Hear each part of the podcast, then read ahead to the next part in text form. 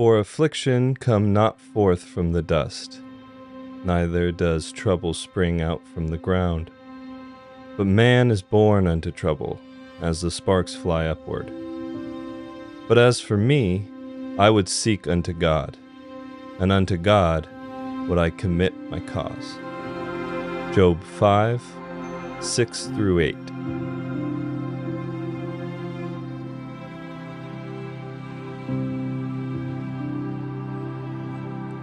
When I sat down to talk with Steve Cooper about the moment of his conversion, he was full of little nuggets of wisdom.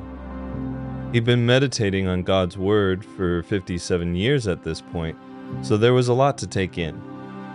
But there was one thing he mentioned when we fell onto the subject of determinism and free will. Steve and I share the belief that our lives include a little bit of both. There's some things that we have sovereignty over, and considering our God being the eternal spirit that He is, some things are laid out for us. But Steve nor I know what that ratio looks like. Is it 50 50? 30 40? We can't be certain. However, Steve decided on one thing, and I think that one thing reveals the kind of faith Steve has. He said, If I have even just 5% free will, I'll take full accountability for that 5% and do everything I can to ensure that I'm living according to God's will for my life. Steve and his wife Debbie Cooper are good family friends of mine, and it truly was a blessing to listen, learn, and love this man's story. I hope you enjoy it as much as I enjoyed recording it. God bless you, listeners, and now I turn you over to Stephen Cooper.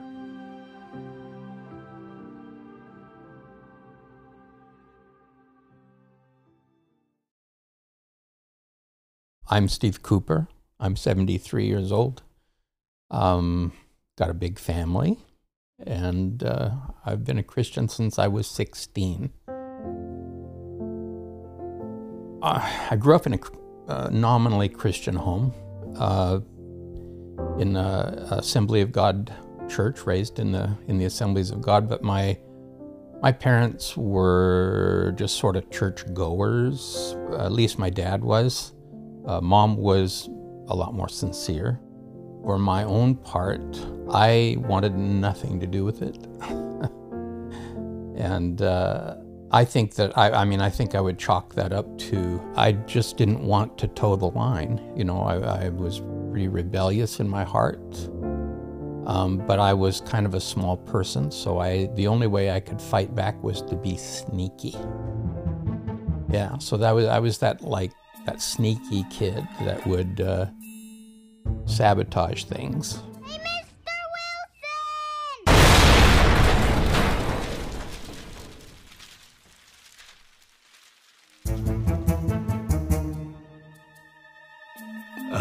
mischief maker. yeah. yeah, yeah. And uh, so I, uh, it was boring. I didn't believe any of that stuff, that Christian stuff. I wanted to do what I wanted to do, and uh, and what was it that you wanted to do at 16, at 16 15? Yeah. yeah, yeah. Well, I just I wanted to get out of out from under my dad's thumb. That's one thing. I wanted to get away from the the abuse, and uh, I had no career goals at 16. I was a terrible student. I I really had very little positive feedback from any direction. Barely graduated from high school. And uh, so, you know, I, I just wanted people to leave me alone. I wanted to go out in the woods and and be alone. Build a cabin. Build a cabin. All that, yeah. you know, all that, all that fantasy, right? Yeah. Um, at that age, I really loved nature, and and I fantasized that nature liked me too. yeah. but that was my childhood fantasy, I guess. You know, I just I just thought I could go off. People would leave me alone. You know, stop nagging me about everything, and I could do whatever I wanted then. Ha- having grown up in the church, I was a pro at ignoring the sermons. I mean, I, I, I had armor that was f- many feet thick, I think. And I'd heard all the stories, and I'd, you know, I'd just heard all of that. But I was in a pretty dark place uh, emotionally. I, I remember maybe uh, maybe around 14 years old. I I remember one summer climbing up onto the roof of our house and just shaking my fist at heaven and cursing God, literally, with all the, you know, the F bomb and the S bomb and all that kind of stuff, deliberately, just, you know, ma- putting my stake in the ground that I wanted none of this. In fact, there were times when I, rather than go to church, I actually snuck out into the driveway several times and let the air out of our tires out of one of our tires, so we, I Of wouldn't the have family of the vehicle? family vehicle. So I wouldn't Uh, have to. Yeah, because huh. I just did not want to deal with it that day. You know, Yeah. whatever. You couldn't do that too often because they'd catch on, right? But um, you know, two or three times, I probably did that. But there was a particular day, and it was my birthday's in October, so it was right around the fall of 1966 that uh, I had pulled all my tricks. I couldn't get out of it. I had to go. I had, you know. So I sat there on the bench and, you know, listened. I, I didn't listen to anything. I couldn't tell you what the preacher talked about. But at the end, I mean, I don't know what happened. You know, we talk about conversion, I think about it in terms of the light being turned on. That I had just grown up in this dark room, this dark cave, and suddenly somebody turned on a light. I mean, I don't want to, I don't like to make too much out of it because now I have a master's degree in counseling. So, you know, I know that there can be all these, uh, people can come to all kind of conclusions.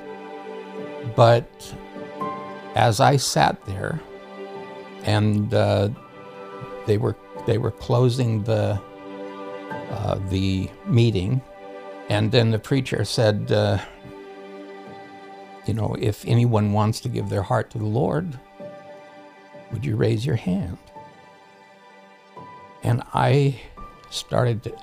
I don't know what happened, honestly, because I hadn't paid a, a bit of attention. But suddenly in my heart, I heard God speak to me, and He said, I love you.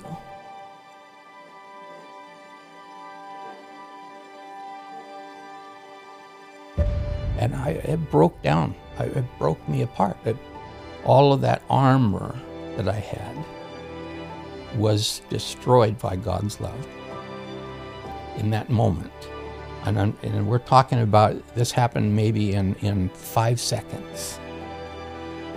Suddenly, wasn't looking for it. It just happened. And so when he said, if you want to give your heart to God, raise your hand, I raised my hand and I stood up. And he said, if you'd like to, someone to pray with you, come on down. And I ran to the front. And I it was very cathartic, very uh, emotional, a lot of crying, a lot of repenting. Um, it went on for a couple of hours. Um, and it, I wasn't alone; there were others. Um, but that was that was it. That made uh, that's when the light turned on, you know, and everything changed after that. My whole world, you know, you you hear that Beatles song, um, there were birds in the, in the trees, but I never heard them singing. Yeah, that was my experience. It tunneled down in that one moment, and I became aware of my sin. Before that, I didn't see it as sin. I just saw this is what I want to do, and I don't care if it's sin. In that moment, you know, as God worked with me right there in the, in the front there, I didn't you know, people were praying all around me, yes, but nobody was telling me anything. They were, they were just. Um, I became aware of this need that I had in my heart for the love that He had spoken to me. And uh, I just gave it all up, just like that. For one thing, I had always been a very timid kid, you know, um, because I was small for my age, the smallest kid in my class. Um, probably didn't, when I was 16, I probably weighed 100 pounds. You know, kind of uh, the loser type, the one that gets picked on and all that kind of stuff. And I had, was afraid a lot. The fear evaporated. I was no, no more afraid. If God loved me, well, what did I have to fear? You know, it was like, um, you know, you can you can punch me, you can hurt me, but God loves me, so go ahead.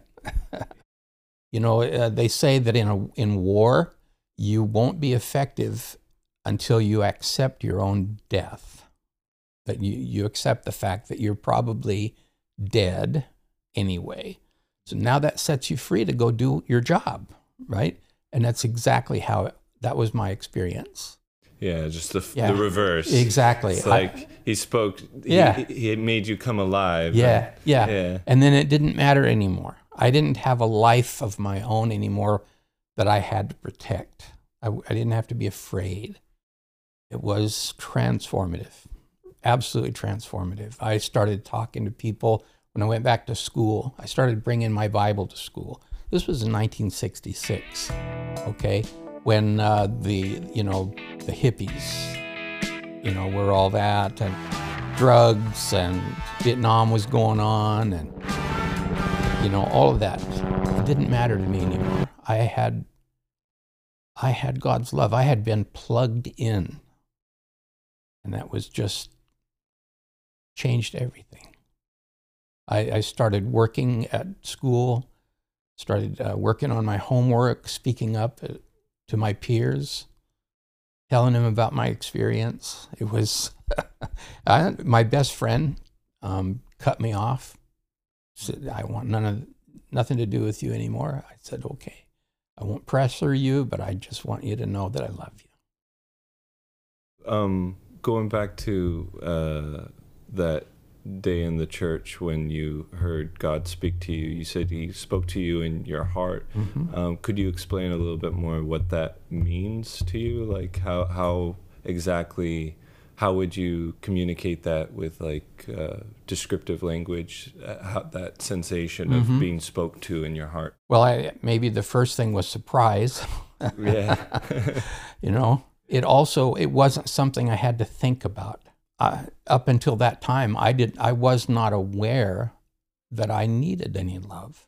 I mean, I you know there was a I think there was a popular song around that time.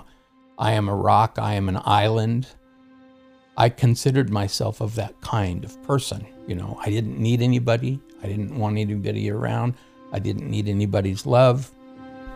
I didn't I didn't miss it. I'd never had it. So when he said that to me, and I genuinely believe uh, that he did say that to me, it, it was a surprise. It was I was surprised that I even responded to that in one way. Yeah, I mean, especially like describing yourself as being like a rock or an island, kind of like you don't need anybody to you know that that's from God because it's something that you wouldn't even consider yourself. Exactly, exactly. So I didn't have a girlfriend, didn't care about girls, um, didn't care about anything. Um, I liked animals, you know. And, that's, and, and trees way. in the forest. Sure. Things that wouldn't talk back to me. Yeah. or hassle me, you know. But uh, that simple phrase, I love you, it was so impactful. It just like it um, opened up rooms that I didn't even know I had inside. And in fact, I'd have to say that over the next two, three days, um, I, began, I began to be aware of having a care for people that I didn't know I had. That was huge. I mean, it just transformed everything.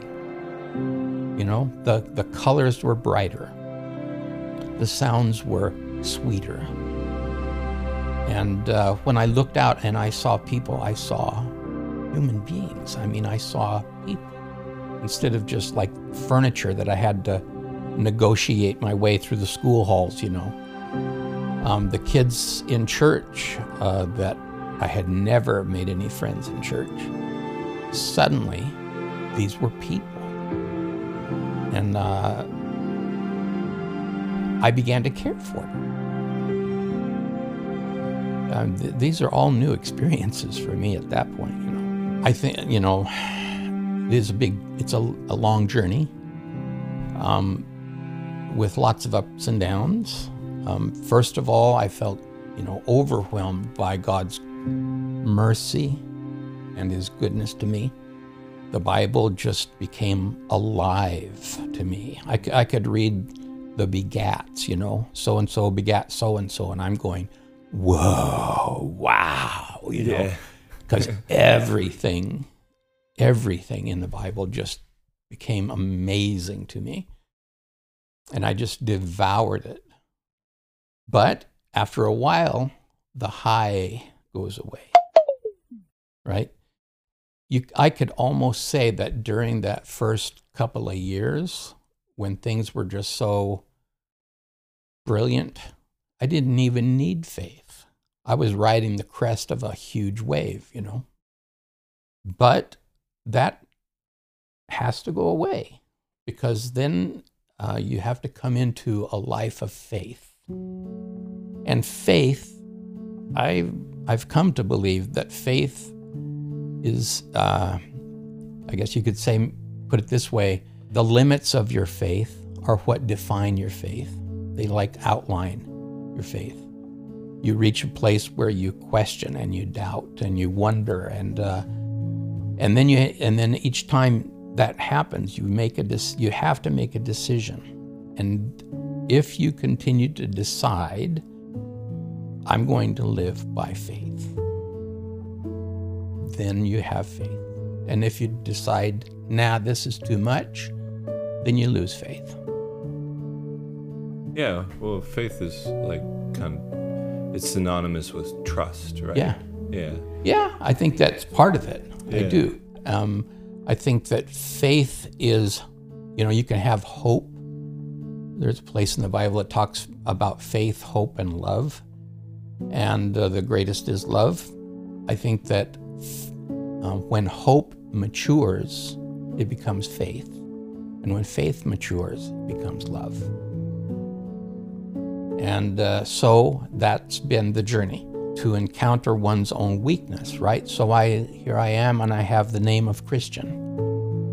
But then I and I and I and I'm working with the Bible and I'm getting all these truths from the Bible. But then I realize that you know by my I would say by my 30s um, I begin to realize that I'm starting to use the Bible like a bag of rocks to throw at other people. Oh, yeah, like more kind of accusatory. Yeah, yeah, yeah, right? You know, you're a Bible thumper and you're, you know, just hurling these verses and judging. And at a certain point, that had to change. God couldn't let me stay that kind of a person because he, he wanted me to be with him forever right? And that meant I had to change. God's not going to change. So then I have to change. So at a certain point, then, my faith became sort of an aggressive thing that I was hurling at other people, but then it needed to change again so that it became something that I used to judge myself so that I'm not, don't end up being condemned with the world. And uh, that again was another transformation. So it's been a series of transformations. My conversion was just one in the in a beginning of a series of transformations. Where the light is turned on, and now I get to explore all these places that I didn't know I had. There's a, a verse in the Psalms, and David says, Behold, you desire truth in the inward parts And I, re- I remember being at work one day. I was working as an electrician when that, and, you know, during lunch, and uh, and that verse came to my came to me with astonishing clarity. And I realized that I would make no more progress unless I took this up as my personal battle. And as I've began to apply that uh, principle to look at myself, I realized that I was just so full of judgment towards other people. And then you think about the scripture that says, um, All souls are mine, says the Lord. And in James it says um, that men are created in his image. And now I'm judging all these people who are created in God's image. That just, I cannot allow that to, to continue. That's been a, a probably, I would say, over the last 25 years. Uh, one of the biggest areas of growth for me. When I was uh, 33 years old, I'd been married 12 years, had five kids. My wife got cancer, and she passed away. Left me with five children. Baby was five months old. And uh, one of my colleagues back then said, Didn't that shake your faith? And I said, I have no choice but to cling to God. My faith is not shaken, it has increased more and more because He's my hope, He's my rock. It's, written there in uh, also, I think, in the Psalms that uh, we flee to Him for refuge. And uh, when I have encountered, when you know, when I had to go through that loss, and in all the grief, you know, all of the, the labor and the dark nights by myself, and, uh, you know, kids throwing up and all these little bottoms to wipe. In all those times, He was my rock and shield. He was my light. He was my way forward. And yeah, it's brought me a lot of wonderful friends, a lot of ex- uh, wonderful experiences, but even without all those experiences, to know that He lives in my heart by faith, that's, I can never turn away from that. It, it is as living to me today, um, all these years later, as it was in the beginning, and even more so in some ways. So, yeah, I, of course, you can't manufacture it. And, the thing that I've learned too is that you can't, you don't sell Jesus like you, you sell soap or something, right? But if, uh, but those, those folks who, who have a sense that they want a deeper life, I believe God will meet them. Remain open, remain seeking. He said, that uh, if you seek me, you will find me. You seek me with all your heart. And I've got to add to that, um, even some of us who weren't seeking him also yeah. find him. Yeah.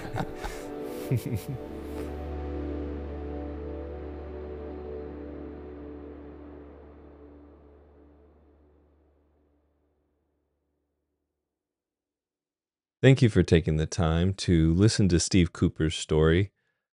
Um, I hope that you glean some wisdom and some insights into God's Word by listening to this man uh, reflect on the time that he was converted and the things that he learned throughout his life, living according to God's Word and according to Christ's um, teachings. So, if uh, if you take anything away from this, I hope that you take away um, just some reflection of your own life and um, if you haven't had your own conversion or you haven't been converted to christianity then maybe this is a moment to think about how um, christ has entered the lives of real people and changed real hearts. And maybe that might seem kind of airy fairy to you or mystical, but it's to these people, to people like Steve, it was real, very real, as the air we breathe. So, and if you are a Christian, I hope that maybe you heard something new or something encouraging that will strengthen your walk with uh, Christ.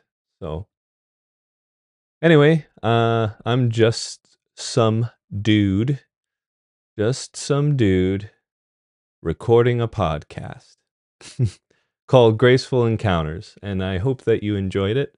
Um, the last Friday of every month, I'm going to attempt to release an episode. So that's when you can tune back for the next episode. But that all depends on if I find somebody to share their story, just like Steve did. So, um, but yeah, look forward to uh, last Friday of every month. And, um, yeah, that's pretty much it. So, all the best and God bless you. All right. Bye bye.